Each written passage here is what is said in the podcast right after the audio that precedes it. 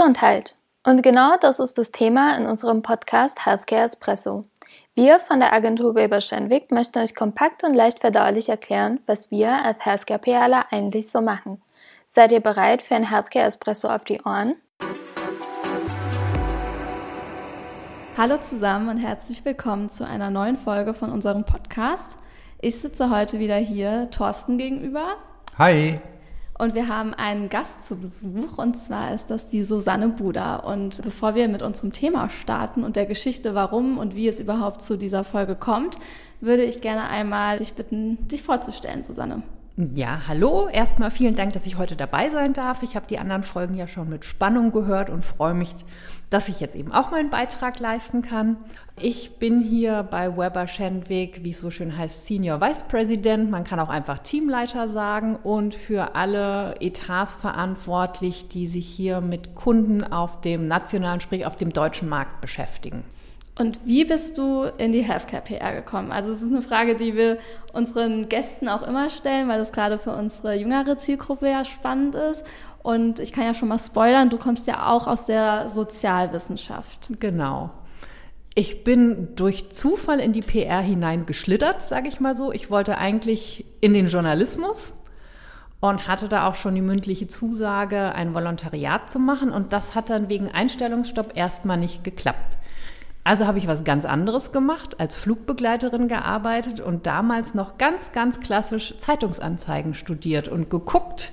Es war eine große deutsche Tageszeitung, da war eine Anzeige, haben Sie Lust, Konzepte zu schreiben, Veranstaltungen zu organisieren, Texte zu schreiben? Und da dachte ich mir, ach, das klingt eigentlich spannend, habe mich da vorgestellt und so war schon mal das Interesse für die PR geweckt. Und dann war in der Tat eine Stellenanzeige, wo ich wählen konnte zwischen Healthcare PR und IT. Wir reden hier über 1999. Ich war zu dem Zeitpunkt zugegebenermaßen noch nicht mal im Internet gewesen und dachte mir, IT ist nix. Healthcare ist spannend, da kann man was mit anfangen und dann habe ich mich drauf beworben, wurde genommen und seitdem bin ich hängen geblieben. Und das ist jetzt wann genau? Wie lange her? 1999? Äh, genau, also ich habe am 1. Januar 2000 angefangen, in einer internationalen PR-Agentur zu arbeiten. Habe dann damals schon mal zu Weber Schenwick gewechselt, zwischenzeitlich einen Abstecher in eine inhabergeführte Agentur und jetzt seit gut fünf Jahren hier wieder bei Weber Schenwick tätig. Super cool. Und ich muss sagen, das ist nämlich auch das Thema unserer Folge. Also ich habe hier ja zwei alte Hasen gerade sitzen. Und es ist kein Geheimnis, Susanne und ich, wir kennen uns schon seit ihren ersten Tagen. Ja. und genau deshalb finde ich es schön, hier euch als eingespieltes Team quasi sitzen zu haben. Und wir sprechen heute eben genau über das Thema, wie war es früher in der PR zu arbeiten und wie ist es heute in der PR zu arbeiten. Und die Idee für die Folge, das ist eigentlich auch eine ganz witzige Geschichte. Ja. da sieht man so ein bisschen, was auch ja, bei uns auch Unvorhergesehenes passieren kann. Und zwar steige ich damit mal ein. Das war, ich weiß gar nicht, ob du die, die Story kennst, Thorsten. Und zwar war ich für einen Kunden auf einer Pressekonferenz in Berlin. Die haben wir organisiert und alles. Und mit einer anderen Arbeitskollegin von uns sollte ich da hinfahren. Und die besagte Arbeitskollegin, das ist Bärbel. Ich glaube, über Bärbel haben wir auch schon öfters mal gesprochen. Das ist quasi meine eine Arbeitskollegin, mit der ich eng zusammenarbeite auf einen Kunden. Und wir sind quasi, wollten früh losfahren mit dem Zug nach Berlin. Und sie ruft mich um 7 Uhr morgens an und ich dachte schon so, okay, entweder ich muss jetzt sofort in die Agentur und noch irgendwelche Pressemappen, irgendwie ist die Präsentation nochmal geändert worden und wir müssen die nochmal ausdrucken oder irgendwas ist passiert. Und das ist tatsächlich dann leider was passiert und zwar hat sie sich den Arm gebrochen. Und Bärbel ruft mich dann an und sagt aber, ja, aber Susanne springt ein und Susanne fährt mit dir nach Berlin. Man muss sagen, ich war, glaube ich, zwei Wochen Manager. Das war ja. direkt nach meinem Traineeship. Und das ist wirklich so ein Ereignis, das ist auch bei mir hängen geblieben. Ja. Und es war dann total cool, weil wir dann zusammen nach Berlin gefahren sind und wir uns auf der Fahrt auch ganz viel zum Thema Pressekonferenzen unterhalten haben und wie es denn früher so war. Und da hast du mir eine Geschichte erzählt und zwar ging das um ein Zoogehege im Frankfurter Zoo und mhm. ich glaube, damit steigen wir einfach mal ein. Erzähl doch mal. Wie du schon erwähnt hast, es ist fast 20 Jahre her. Damals, sage ich mal, gab es noch nicht so strenge Richtlinien und Regularien, wie wir sie heute haben. Kommen wir sicherlich nachher auch noch mal drauf zu sprechen. Aber das heißt, du hast insgesamt schon geguckt, dass so eine Presseveranstaltung mehr einen Eventcharakter hat. Sei es nun, dass du eine tolle Location hast oder tatsächlich nachher noch ein schickes Abendessen. Und bei uns ging es damals um die Zulassung eines ja, sehr aussichtsreichen Medikamentes, was sich später auch zu einem sogenannten Blockbuster entwickelt hat. Und auf der Pressekonferenz waren sage und schreibe 37 Journalisten, was heutzutage auch nicht mehr denkbar ist, weil einfach Verlage kleiner sind, Synergien nutzen. Und neben der Pressekonferenz hatten wir uns aber auch ein tolles Event fürs Abendessen einfallen lassen. Das heißt, wir waren im Frankfurter Zoo, hatten da das Raubtierkatzenhaus für uns gemietet und haben da tatsächlich nicht nur Abendessen zu uns genommen, sondern wir durften tatsächlich auch einen Blick hinter die Gehege werfen. Das heißt, ich durfte den Löwen streicheln, den man nachher noch im Fernsehen gesehen hat bei den ganzen Zoo-Dokus. Wir durften mal beim Tiger ins Gehege reinschauen und es war halt insgesamt einfach ein ganz, ganz tolles Abendessen, was mir bis heute auch noch in Erinnerung geblieben ist, weil du wirklich tolle Sachen noch machen konntest. Ja, was ganz Besonderes. Also so, ja. das macht man ja noch nicht mal, wenn man normal in den Zoo geht, nee. dass man dann mal irgendwie den, den Löwen tatsächlich streicheln kann. Aber wenn man das jetzt vergleicht mit, okay, heutige PR, wäre das ja nicht mehr denkbar, oder? Nee, überhaupt nicht. Also es ist schon schade, dass man so diesen Event-Charakter nicht mehr hat. Aber wenn man jetzt so 20 Jahre zurückdenkt, waren die Pressekonferenzen oft eineinhalb, wenn nicht sogar zwei Stunden da.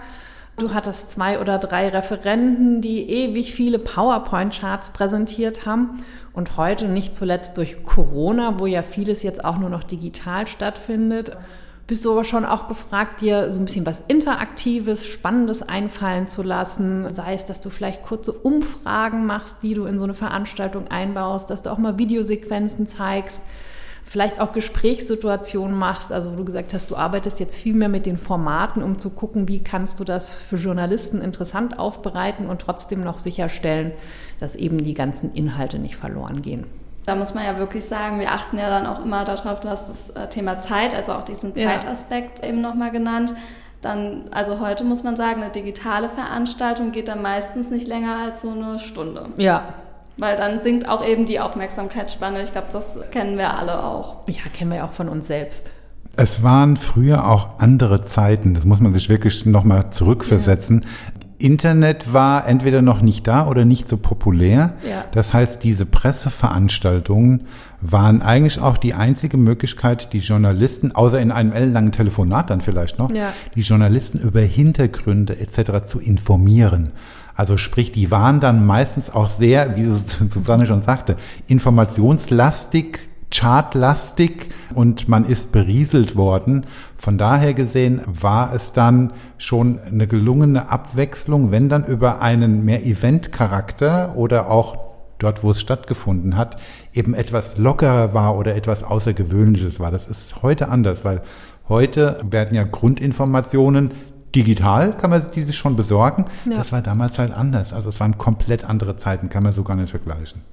Aber hattet ihr dann, also weil wir, wenn du sagst Hintergrundinformationen, wir haben ja eine Pressemappe, die wir den Journalisten zur Verfügung stellen. Hattet ihr das damals auch? Ja. Oh ja, sie sah nur ein bisschen anders aus. Wie sah sie denn aus? Dick, also du hattest ewig lange Hintergrundtexte. Also damals hat man den Journalisten wirklich sehr, sehr viel Text zur Verfügung gestellt. Ich glaube, nee, als ich eingestiegen bin, hatten wir noch nicht mal USB-Sticks. Es wurde gerade in, dass man CDs gebrannt hat. Also wo du tatsächlich dann auch noch Informationen als CD abgegeben hast und sowas wie digitale Bilder gab es ja schon mal gar nicht. Das heißt, wir haben tatsächlich immer noch Fotoabzüge im Format 13 x 18 gemacht, haben die dann mit Bildaufklebern beklebt. Und Thorsten lacht jetzt, weil da gab es eine lustige Geschichte bei uns. Wir waren davon ausgegangen, dass es klar ist, so ein Bildaufkleber, wo in einem Satz steht, was sieht man auf dem Bild und wer hat die Bildrechte, ist klar, dass das auf die Rückseite kommt. Aber der Aushilfe war das eben nicht klar. Das heißt, sie hat über 300 Bilder beklebt und den Aufkleber vorne auf das Foto gemacht mit dem Erfolg, dass wir die Bilder eben nochmal abziehen mussten und dann die Bildaufkleber hinten drauf geklebt haben. Aber in der Tat, ne, es war noch alles sehr, sehr händisch. Du hast dann da in stundenlangen Aktionen gestanden und die Pressemappen gepackt und deine Bilder reingelegt und hast die auch noch in Postversand hinterhergeschickt und ja, wie auch schon gesagt, ne, also so ein Verteiler konnte mal 300 Personen umfassen. Also du warst auch wirklich eine ganze Weile beschäftigt, bis du das Ganze händisch verschickt hattest. Und wenn es dann vielleicht noch eine aktuelle Meldung gab, dann bist du auch mal zum Faxgerät gegangen und hast auch noch mal 300 Faxe hinterhergeschickt. Das heißt, du hast 300 Nummern händisch eingegeben und dann die Sendeberichte kontrolliert, ob die auch alle durchgegangen sind. Und wenn nicht, hast halt weitergefaxt. Und Einladungsmanagement. Du hast auch mit vielen Leuten telefonieren müssen, weil nicht jeder hat einen Fax geschickt oder es war nicht alles drauf an Infos. Das heißt also auch das komplette Einladungsmanagement, das ging jetzt nicht so schnell wie heutzutage und war halt etwas umständlicher. Es ging auch, aber halt anders. Das ist wirklich Wahnsinn, wenn man überlegt. Also wir verschicken ja heute auch Einladungen über eine Software ja. und man kann genau sehen, wer an wen ist die Einladung gegangen. Hat derjenige die Einladung bekommen? Hat er sie geöffnet? Hat er geklickt auf das Programm? Also man kann alles tracken. Ja. Also das ist wirklich ein großer Unterschied. Ich musste gerade auch sehr schmunzeln, weil als ich ja damals, damals sage ich schon, vor drei Jahren, weil ich angefangen habe, da hat es nämlich gerade so angefangen, dass unsere Kundin dann wollte, ach, nehmen Sie da mal die Faxnummer runter, das braucht doch kein Mensch mehr. Ja. aber wir haben tatsächlich auch noch Anmeldungen zu einer Veranstaltung auch via Fax bekommen, aber ich glaube, das hat sich mittlerweile komplett ich glaube aber auch ja. erst durch Corona. Also ich kann mich schon erinnern, Anfang letzten Jahres kamen hier noch Faxe an. Nur damit, dass wir jetzt alle im Homeoffice arbeiten, haben sich eigentlich alle Verlage und Journalisten jetzt daran gewöhnt, per E-Mail mit uns zu kommunizieren. Aber tatsächlich, ich glaube, Anfang letzten Jahres haben wir noch Faxe bekommen. Ich glaube auch. Und ja man muss auch sagen, auch unsere Journalisten werden ja jetzt gezwungen, digitaler zu werden. Also ich ja. kann mich auch noch dran erinnern, bei den ersten digitalen Veranstaltungen hatten sehr viele auch sehr viele Schwierigkeiten, sich einzuwählen. Also da sind wir auch genau beim Thema. Wir haben ja jetzt gerade über eine Software gesprochen, über die wir Einladungen verschicken. Und über diese Software verschicken wir ja jetzt auch Pressemitteilungen. Und wie war das denn damals bei auch, Pressemitteilungen? Da hast du dir erstmal den Konfi geblockt und dann hast du 300 Anschreiben ausgedruckt und dann hast du die Pressemitteilung 300 Mal ausgedruckt. Wenn du Glück hattest, funktionierte der automatische Tacker des Kopierers. Wenn nicht, hast du händisch 300 Pressemitteilungen getackert. Dann hast du vielleicht noch die Bilder gehabt. Und dann wurde das alles in einen Stapel gelegt, zusammengefaltet, in den Briefumschlag gelegt und durch die Frankiermaschine gezogen. Aber ich muss sagen, das war rückwirkend betrachtet ein Team-Event. Ja, es war witzig. Also nicht unter Umständen sehr beliebt immer und gerade zu dem Zeitpunkt, aber es haben dann, keine Ahnung, zwölf Leute um einen großen Tisch rundherum gesessen und haben praktisch eben im Akkord, der eine hat gefaltet, der andere hat getackert, der dritte hat es eingetütet und der ja. vierte hat frankiert. Also es war wirklich ein Team-Event. Ja, also es gab auch lustige Zeiten. Ja. das klingt wirklich so. Also alles hat irgendwie länger gedauert, oder? Schon, ja. Also es war nicht so schnell drehen, ne? weil vieles war auch noch per Post oder per Fax. Man hat schon mit den Kunden per E-Mail kommuniziert, aber allein wenn du auch sagst, heute ist es hier eigentlich üblich, dass jeder sein Firmenhandy hat. Teilweise kommuniziert man mit seinen Kunden auch per WhatsApp. Das war früher alles nicht. Also da ging das wirklich nur, dann hast du auch noch mal länger gewartet oder du hast teilweise Angebote noch per Post bekommen, wenn du die bei Dienstleistern angefragt hast. Oder sag mal auch so allein Recherchen. Ne? Heute geht jeder auf Google oder sonst wohin. Ich glaube, früher war sowas wie Metacrawler und All the Web In. Das sind so Browser, die kennt heute, glaube ich, keiner mehr. Und ich gebe auch zu, als ich angefangen habe, da war so das das Internet gerade im Kommen. Ich habe mir von einem 14-Jährigen einen Crashkurs geben lassen. So, wie komme ich ins Internet und was ist Outlook? Und dann habe ich mich da wirklich auch erst mit dem Job rantasten müssen. Wie suche ich eigentlich was im Internet? Und du hast natürlich auch noch gar nicht so viel gefunden wie heute. Heute ist ja alles irgendwie im Internet auffindbar. Ich kenne die Zeit noch, da habe ich schon in einer Agentur gearbeitet.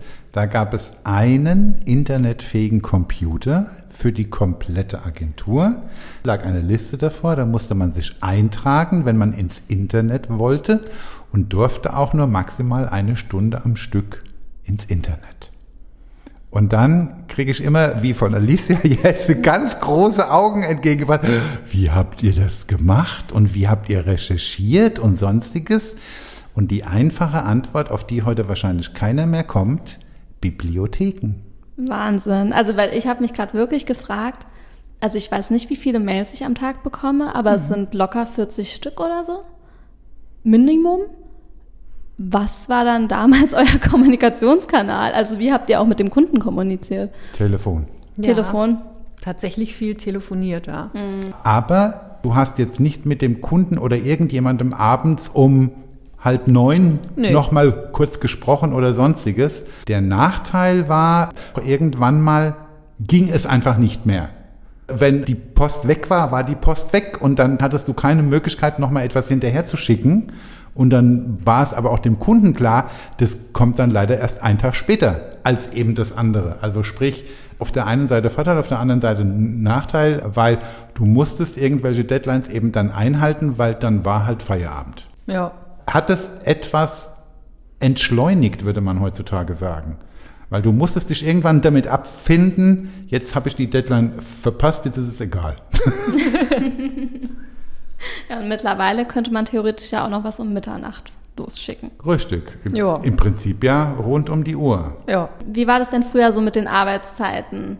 Also weil, wenn man dann sagt, okay, Deadline jetzt gerissen um 9 Uhr, geht nichts mehr raus, aber wie war das denn damals so? Also ich kann mich schon erinnern zu meinen Anfangszeiten, es war schon auch irgendwie ein bisschen hip lang zu sitzen. Also einerseits war es auch für einige Kunden erforderlich, gerade wenn man vielleicht auch international gearbeitet hat, dass spät abends erst Informationen kamen. Ich kann mich an einen Kunden erinnern, der rief mich immer freitags um 18 Uhr an und wollte noch was today. Und irgendwann habe ich beschlossen, freitags nach 17 Uhr gehe ich nicht mehr ran, wenn Leitung 1 ist, weil dann war es relativ sicher der Kunde aus USA, der noch was wollte. Aber es war schon, ne, dadurch, dass manche Dinge auch länger gedauert haben, ne, Thema äh, dringender Aussand. Heute kriegst du das trotzdem per E-Mail noch relativ schnell raus. Wenn damals was war, hast du im Zweifelsfall noch die Ausdrucke gemacht, dass eingetütet, wie wir immer so schön gesagt haben. Und dann hast du halt einen Kurier bestellt, der dir das noch zur Hauptpost gefahren hat und dadurch konntest du die Deadline doch ein bisschen schieben oder ähm, du hattest eine Veranstaltung, keine digitale Pressemappe, sondern du hattest 50 Pressemappen gepackt und musstest jetzt noch mal zwei Texte austauschen. Also das waren schon so Dinge, wo du gerne mal spontan länger gesessen hast, aber ich glaube, es wurde auch so allgemein erwartet, dass man länger sitzt es war mittendrin etwas in Anführungszeichen entschleunigter. Also heute ist ja tak, tak, tak pro Minute und wenn einer ein E-Mail eben geschickt hat und dann erwartet der Kunde gleich eine Antwort zurück oder sonstiges, das war entschleunigter, aber wir haben weitaus länger gesessen. Der Tag über war länger, aber unter Umständen, ich kann gar nicht sagen stressfreier, aber es war die Geschwindigkeit, also die Umdrehungsgeschwindigkeit die war halt eben eine andere. Aber wir haben ganz deutlich länger gesessen. Ja, wenn du auch guckst, manche Dinge haben einfach viel länger gedauert. Ja. Ne? Thema Clippings, das heißt Zeitungsartikel, die auf unserer Pressearbeit beruhen. Heute hat man das ja meistens fortlaufend digital und stellt das dem Kunden zur Verfügung. Früher haben wir Clipping-Booklets gemacht. Die hatten teilweise hunderte von Seiten. Das heißt, du hast die ausgeschnitten, mit Kleber auf ein Blatt Papier geklebt. Du hattest eine vordefinierte Headline. Und dann hast du, je nachdem, wenn der Kunde es fünfmal wollte, es konnte aber auch zehnmal sein, alles durch einen Kopierer gejagt, dann hattest du Kopierstau, dann hat eine Seite gefehlt, dann gab es die berühmt-berüchtigte Ringelmaschine, das heißt, du hast erst alle Blätter gelocht, dann in so Plastikringe eingepackt, noch eine schöne Deckseite. Und das konnte schon mal ein paar Tage in Anspruch nehmen. Und da hast du dann halt gesessen. Und nicht vergessen im Hinblick auf, in Anführungszeichen, es hübsch zu machen. Heute hast du PowerPoints, kannst Bilder einbinden, Schrift verändern oder sonst wo irgendetwas. Das musstest du damals etwas händischer machen. Wir haben anfangs gar nicht mit PowerPoint gearbeitet. Stimmt. Wenn ich mir heute überlege, wenn wir zum Kunden gehen oder Jahreskonzepte einreichen, die sind alle schön gemacht. Da hat im Zweifelsfall ein Grafiker dran gesessen. Mhm. Da sind vielleicht auch Videos eingebaut oder Ton. Ich habe meine ersten Jahres- und Pitch-Konzepte noch als Word-Dokument erstellt. Und das hat sich auf jeden Fall auch geändert. Ja, ich glaube, was man jetzt wirklich sagen kann, was sich vor allem geändert hat, ist, es ist alles viel digitaler geworden. Ja. Ich glaube, darauf können wir uns einigen. Und da habe ich mich auch gerade gefragt, also wir arbeiten ja aktuell auch sehr integrativ mhm. zusammen. Also wir haben ja mehrere Standorte, haben ein Studio in Köln sitzen, die uns grafisch unterstützen. Das hat sich entwickelt. Ne? Also digital haben wir früher gar nichts gemacht. Als wir angefangen haben, hatte kein Verlag eine Webseite oder ein Online-Angebot. Newsletter gab es auch nicht. Ich glaube, in unserer ersten Agentur, wir hatten sogar eine Grafikerin in-house, die dir vielleicht mal eine kleine Grafik erstellt hat. Aber ansonsten hast du tatsächlich auch mit extern spezialisierten Agenturen zusammengearbeitet. Aber das war dann wirklich mal so eine kleine, einfache Grafik. Also so Infografiken, die heute gang und gäbe sind, ja. die gab es damals nicht. Und ihr müsst euch dann vorstellen, wenn ihr irgendetwas absprechen wollt, ihr konntet euch nicht sehen, beziehungsweise konntet nichts zeigen. Das heißt, das Gegenüber musste dann das gleiche Papier vor sich liegen haben wie ihr. Und wenn ihr dann eben irgendwelche Grafiken beschreiben wollt, dann hieß es, ja, der rechte Kreis oben, der soll vielleicht ja. noch einen Zentimeter weiter nach links. Also es war schwieriger. Ja. Es war ganz einfach schwieriger über eine Distanz man hat sich dann aber auch öfter getroffen. Also mhm. auch mit Externen, die dann regelmäßig ins Haus kamen, ob es die Druckerei war, ob es ja. ein Grafiker war, ob es eben sonst was war, weil es ging halt auf dem anderen Weg nicht. Also das Arbeitsumfeld war auf jeden Fall ja. auch anders. Ja. ja. Und was war noch anders? Wir müssen ja belegen, dass das, was wir schreiben, auch korrekt ist. Das heißt, wenn du heute eine Fachpressemitteilung rausschickst für Ärzte, dann hat die zwischen, sagen wir, fünf, kann aber auch mal 15 Quellen haben. Das heißt, wir sagen genau, wo finden sich diese Daten, wer hat diese Aussage belegt. Das gab es Anfang nicht. Ich kann mich an, ich habe die ersten Fachpressemitteilungen geschrieben ohne eine einzige Quelle. Und da hat auch beim Unternehmen ja, vielleicht das Marketing drauf geguckt und Medizin und dann konnte diese Pressemitteilung versendet werden. Und heute gibt es ja wirklich ausgiebige Freigabeprozesse beim Unternehmen, wo ganz klar festgelegt ist, wer muss freigeben, was wird geändert, wie sind freigegebene Wordings. Also das ist heute, sag ich mal, einerseits viel strikter, aber auch viel professioneller. Soll nicht heißen, dass wir damals Quatsch geschrieben haben, ne? aber du hast halt auch recherchiert und nach bestem Wissen und Gewissen und dann ging das raus. Ja, jetzt gibt es ja auch wirklich Softwares dafür. Also es ja. gibt ja wirklich ein, eine Freigabesoftware ja. und die gab es früher wahrscheinlich auch noch nicht dann, oder? Nee, also anfangs war, da kommen wir wieder aufs gute alte Fax zurück. Ja. Da hat der Kunde, wenn du jetzt zum Beispiel eine zweiseitige Pressemitteilung hattest oder auch eine, eine Sonderpublikation in der Fachzeitschrift, den hat der ausgedruckt, hat händisch Korrekturen gemacht und dann hast du diese Korrekturen gefaxt bekommen und dann hast du sie beim Verlag umsetzen lassen und am Ende hat der Kunde dir diesen Ausdruck unterschrieben und da stand freigegeben drauf und dann wurde das so gedruckt. Wir haben jetzt viel über das Arbeitsumfeld auch gesprochen. Mhm. Hat sich auch die Wahrnehmung der PR verändert?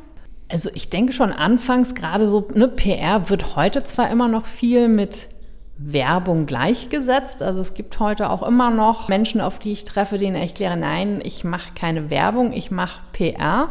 Aber allein wenn du jetzt auch so guckst auf Unternehmensseite, als wir angefangen haben, waren viele unserer Ansprechpartner entweder aus dem Marketing oder Medizin und haben das so ein bisschen mitgemacht.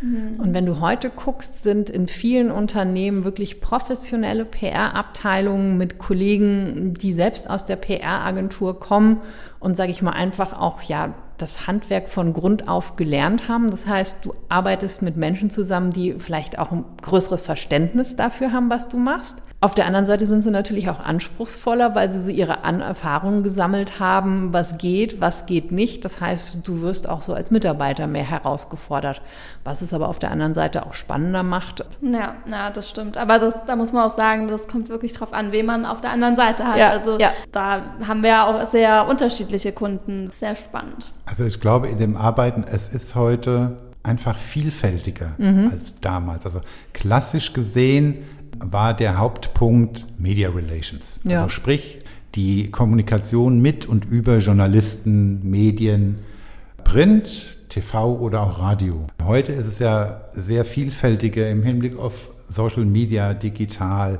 beziehungsweise auch die Kommunikationsdisziplinen, die früher mehr getrennt waren. Susanne sagte schon, Werbung. Da war dann PR und dann gab es noch die grafischen Geschichten. Also das war eher getrennt sozusagen. Das verschmilzt heute ja alles viel mehr. Wir haben andere Möglichkeiten, das mhm. zu machen. Audiovisuell, Grafiken sagt Susanne schon. Aber der Ursprung ist gleich geblieben und ich glaube, das ist auch der Vorteil von uns heutzutage, weil wir gewohnt sind und es auch gelernt ist und auch die Kunden wissen, dass wir vom Inhalt her aus eben denken. Sprich, wir denken nicht von Schlagzeilen und bunten Bildern aus und gucken dann auf den Inhalt, sondern umgekehrt. Aber das finde ich spannend, weil ich habe das Gefühl, dass dieses Content is King ja erst so kam. Also ja. das ist meine Wahrnehmung, wenn ich das so, aber wie du das jetzt erzählst, war das ja schon immer eigentlich so die Strategie dahinter. Die Strategie, ja, die Ausprägung war halt eine komplett andere. Ja, wir haben heute aber auch ganz andere Möglichkeiten. Ja, Wenn ja. du früher gesagt hast, Radio und TV war doch nicht das, was wir so häufig genutzt haben, gerade in der Arztkommunikation. Es waren viel Printmedien und da hattest du halt auch ich sag mal, deine Frauenzeitschriften, deine Special Interest Zeitschriften, wo du doch teilweise so ein bisschen, sag ich mal, mit der Gießkanne drauf gegossen hast. Und heute, ne, wir gucken nicht nur auf den Content, aber auch, wer ist die Zielgruppe und wo informiert die sich. Ich glaube, das ist auch das, was sich seitdem geändert hat. Vor 20 Jahren hast du Veröffentlichungen gezählt. Da hast du dem Kunden am Ende des Jahres gesagt, so der Artikel ist 200 Mal aufgegriffen worden und hat eine Reichweite von zwei Millionen, ganz platt. Und heute geht es vielmehr darum zu gucken, was habe ich denn wirklich erreicht. Wenn ich jetzt auf Social Media einen Beitrag gepostet habe, wie oft wurde der geliked und geteilt? Oder ich habe eine Webseite, wo ich Materialien habe, die sich jemand herunterladen kann. Also du kannst heute auch viel, viel genauer gucken, was hat meine Maßnahme eigentlich erreicht das heißt aber auch, der Kunde kontrolliert dich viel genauer. So, ist das, was Sie mir vorgeschlagen haben, wirklich zielführend oder müssen wir was anderes machen? Ja, also ich glaube, das ist ein ganz wichtiger Aspekt, den du da gerade auch nennst. Man kann alles tracken. Also dadurch, mhm. dass ja alles so digital ist, ist es alles messbar. Ja. Es ist ja, man kann bei Print, natürlich haben wir eine Auflage bei den Zeitschriften, aber man kann letztendlich nicht wissen, wer hat die Zeitschrift wirklich gelesen, wer hat eine Anzeige beispielsweise oder einen Artikel, einen Bericht, den wir schalten, wirklich gelesen. Ja. Oder ja. Ja, siehst, wie lange jemand auf der Website war, kannst dann zumindest ja. Rückschlüsse ziehen, hat er das gelesen oder nicht. Also das ist spannend. Ich weiß noch, als wir dann angefangen haben, einfach dem Kunden zu sagen, guck mal, wir könnten hier auch Klicks auf die Website erfassen. Das war revolutionär oder einfach so, da hat jemand Broschüren bei uns angefordert. Wollen wir das nicht auch als Erfolgsmessung aufnehmen? Also da hast du dich wirklich sehr, sehr langsam rangetastet, um auch zu sagen, hier, es geht nicht nur um Veröffentlichungen, sondern eigentlich auch, was haben die bewirkt? Ich weiß, es gab früher, also vor der digitalen Welt, gab es eben Untersuchungen mit Lesern, wie die Zeitschriften gelesen mhm. werden. Sprich, da haben Leser, haben keine Ahnung, wie die es gemacht haben, aber irgendwie ist das Auge verfolgt worden, an welchen Zeilen es hängen geblieben ist, wie schnell eine Seite umgeschlagen worden ist, wo der Blickfang zuerst hingegangen worden ist. Also sprich, da hat man auch schon versucht, mehr Details zu erfassen, wo wie was mhm. wirkt. Mhm. Aber es war halt alles viel, ich sage es mal, text- und printlastiger, weil halt eben die Übersetzung in heute Videos, Grafiken und sonst was nicht so virulent waren wie heute. Und was lernen wir daraus? Es ist spannender geworden. Es ist spannender geworden, es ist vielfältiger geworden und ich könnte jetzt nicht sagen, heute ist alles besser oder früher ist alles besser gewesen. Es ist ein Mix von allem. Also ist alles ein bisschen dynamischer. Ja, dynamischer auch was so die Entwicklung im Kommunikationsverhalten an sich angeht. Du guckst halt immer mehr auch, was sind eigentlich so Trends im täglichen Leben, die wir uns auch für unsere PR zunutze machen können. Und das macht es auch so spannend. Ich glaube, wenn man guckt, nur so früher, du hast halt als PR-Trainee klassisch noch alles gelernt, von Veranstaltungsorganisation, Pressemitteilung etc. Das kannst du heute auch noch machen, aber du kannst auch ganz früh zum Beispiel schon sagen, ich möchte mich in irgendeine Richtung spezialisieren. Ich möchte insbesondere Social Media machen oder Dinge für Websites entwickeln, sei es nun Programmieren, Design, Texte.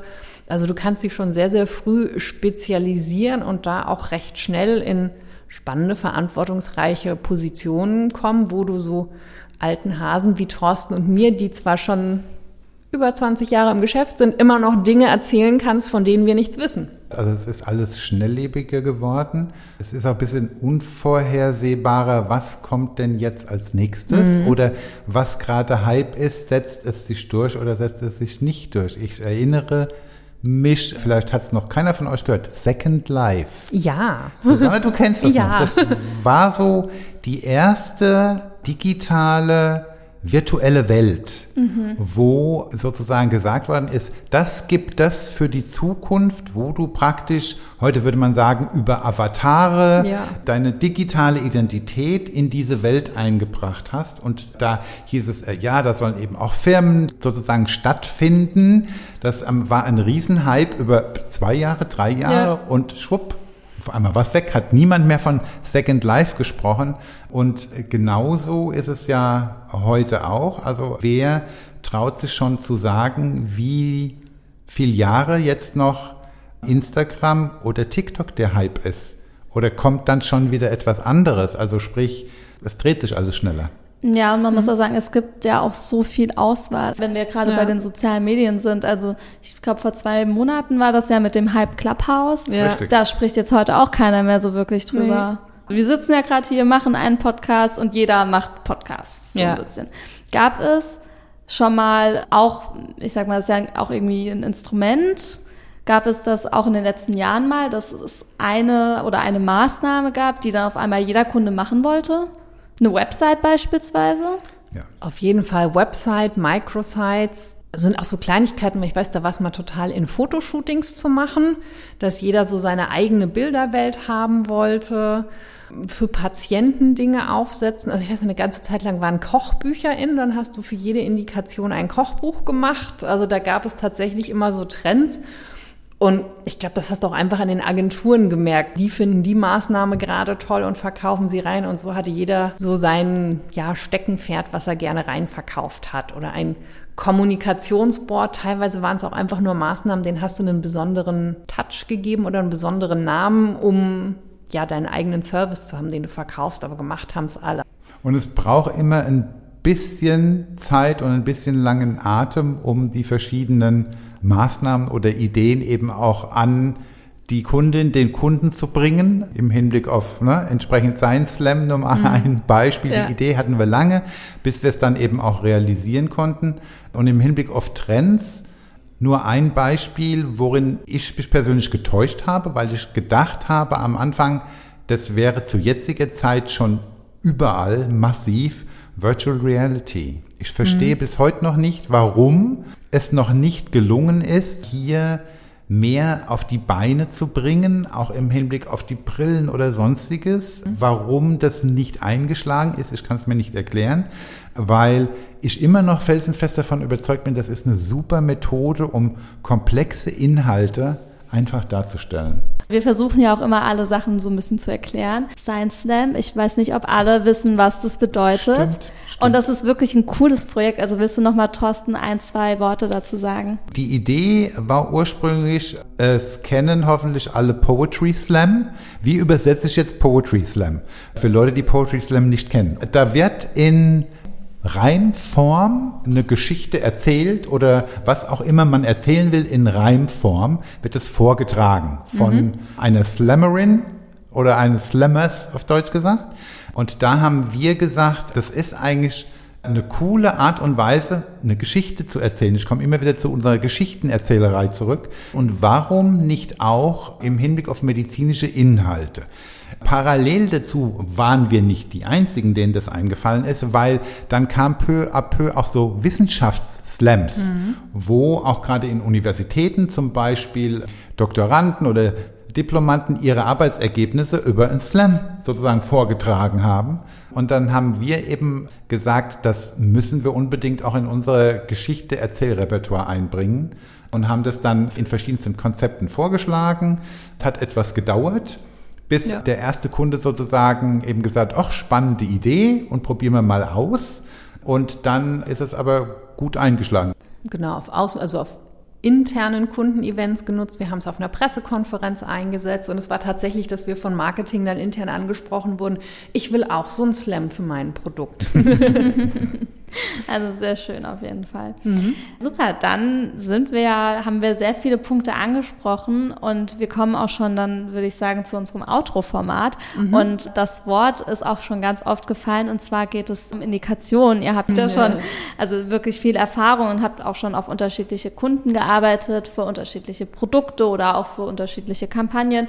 Und die Frage lautet, welche Indikationen hast du denn in den letzten Jahren am liebsten betreut? Und bevor ich jetzt das Wort an Thorsten gebe, will einer von euch mal kurz überhaupt erklären, was ist denn eine Indikation? Was verstehen wir bei unserer Arbeit auch unter einer Indikation? Genau, ich hätte jetzt mal ganz platt gesagt, eine bestimmte Erkrankungsform, zum Beispiel Diabetes oder Rheumatologie oder eine Krebserkrankung, sprich Onkologie, also so ein größeres Themenfeld, in dem sich das Krankheitsbild kategorisieren lässt. Was fandest du am spannendsten? Für welchen Bereich hast du da am liebsten dann quasi gearbeitet? Das kann man nicht so pauschal sagen. Also einerseits hast du zum Beispiel Krebserkrankungen, wo es ja teilweise doch noch um tödliche Erkrankungen geht, wo du weißt, du redest über Patienten, die vielleicht noch ein, zwei Jahre zu leben haben. Das heißt, da ist mehr so die Herausforderung, wie kannst du eine interessante Kommunikationsmaßnahme machen, die trotzdem irgendwie ja, sage ich mal, noch ethisch in Ordnung ist. Also du wirst jetzt bestimmt keinen bunten Comic machen über einen Patienten, der nur noch wenige Wochen zu leben hat. Das heißt, da so das Fingerspitzengefühl zu haben, trotzdem eine interessante Kommunikation aufzusetzen.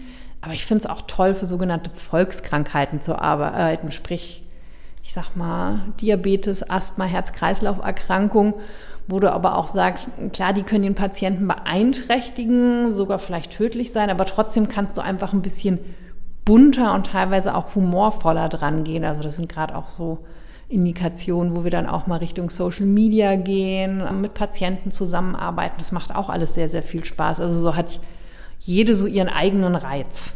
Ja, ich glaube, das ist auch sehr projektabhängig, ja. was man dann eben auch mit dem Kunden umsetzen kann. Da stimme ich dir auf jeden Fall zu. Ja. Also bei mir ist es auch eher so beides. Ich mag die Vielfalt vor allem, ja. dass man auf der einen Seite, also ich habe ja jetzt schon öfter unseren Hörerinnen und Hörern auch erzählt, dass ich im Onkologiebereich und dann auf der anderen Seite im Diabetesbereich auch zwei Kunden betreue und ich mag eben die Vielfalt daran, genau was du sagst. Okay, wir haben eine unterschiedliche Zielgruppe. Die einen sind vielleicht ein bisschen datengetriggerter bei den anderen kann man ein bisschen bunter ja. arbeiten. Und Thorsten, wie ist es bei dir? Ich habe einen klipp und klaren Favoriten, aber bevor ich zu dem komme, kann ich eigentlich nur unterstreichen, was Susanne gesagt hat. Der Punkt ist, wenn man sich mit etwas näher beschäftigt und dann über die Erkrankungsweise, Wirkweise, was da passiert, wie man dagegen vorgehen kann, dann wird es spannend, wie Detektivarbeit eigentlich. Mhm. Und man will das dann auch verstehen und friemelt sich da rein und dann wird es automatisch interessant. Weil ich kann mich auch noch entsinnen, ähm, wie ich dann irgendwie so angefangen habe vor Jahrhunderten, wo ich dann eben auch eben gesagt habe, oh Gott, Diabetes finde ich langweilig. Da hätte ich nie Lust drauf. Und schwupp hatte ich einen Diabeteskunden an der Backe und habe mich dann aber auch in die Indikation, also sprich in dieses Gebiet der Erkrankung eingelesen und eingearbeitet. Und dann habe ich mir gedacht, hm, und warum ist das so und so? Und dann hat man weiter gelesen und aha, und warum ist das eben so und so? Also sprich, man wird da so richtig reingezogen und dann ist es auch spannend und interessant. Trotzdem habe ich einen klipp und klaren Favoriten, auch aus persönlichen Gründen, das Alzheimer. Also A, aus persönlichen Gründen und B, weil das für mich die nächste globale Pandemie, möchte man ja jetzt nicht mehr in den Mund nehmen, aber die nächste Erkrankung gibt, die wirklich weltumspannend ein großes Problem geben wird, weil auch die Leute älter werden. Mhm. Und auf der anderen Seite es da schon seit knapp Jahrzehnten jetzt keinen großen Durchbruch mehr gab, aber viel versucht wird, also viel auch eben geforscht wird. Von daher gesehen finde ich es da spannend, auch dem zu folgen und zu schauen, wann kommt jetzt mal ein nächster Fortschritt. Also das ist mein klarer Favorit, aber im Prinzip alles andere. Spannend ist alles. Sehr schön. Und wenn ihr, liebe Hörerinnen und Hörer, jetzt auch mal Lust habt, näher vielleicht in eine Indikation mehr ja. über eine Indikation zu erfahren, dann, dann schreibt uns gerne. Also wenn wir auch mal irgendwie eine Folge zum Thema Onkologie und wie kommunizieren wir das oder Diabetes, was für Projekte haben wir da schon so gemacht, dann schreibt uns sehr gerne. Wir freuen uns auf Input. Und ich glaube, dann ist es eine ganz runde Folge geworden. Ich habe noch einen, einen kleinen Zusatz, wenn ich darf, weil ich habe mich gefreut, es gab ein Feedback beziehungsweise eine Frage auf eine unserer Folgen, wo eine Hörerin eben gefragt hat, sagt mal, macht euch das wirklich Spaß, dieser Podcast? ähm, wo wir komplett eben gesagt haben, ja, warum? Ja, weil die Folgen hören sich immer an, als ob ihr da riesen Spaß dabei habt. Und ja, wir haben, wir haben Spaß, Spaß dabei. Das ist wirklich nicht gespielt. Es macht echt richtig Fets. Und von daher gesehen können wir euch nur eben auch ermuntern, Fragen zu schicken oder irgendwelche Themen zu schicken oder auch mal, vielleicht will ja mal einer mitmachen. Das fände ich auch cool. Genau, kann uns mal Fragen stellen oder so. Weil ne, wir, wir, überlegen uns ja jetzt trotzdem, was unsere Zuhörer interessieren könnte.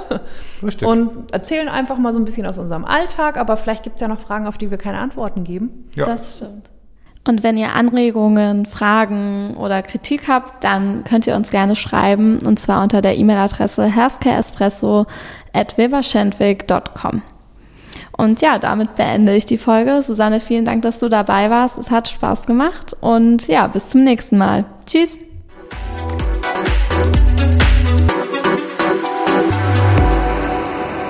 Du findest unsere Inhalte spannend und kannst dir vorstellen, unsere Teams im Bereich Healthcare zu unterstützen? Wir sind immer auf der Suche nach neuen Familienmitgliedern und freuen uns auf deine Bewerbung unter bewerbung@wilberschenwick.com.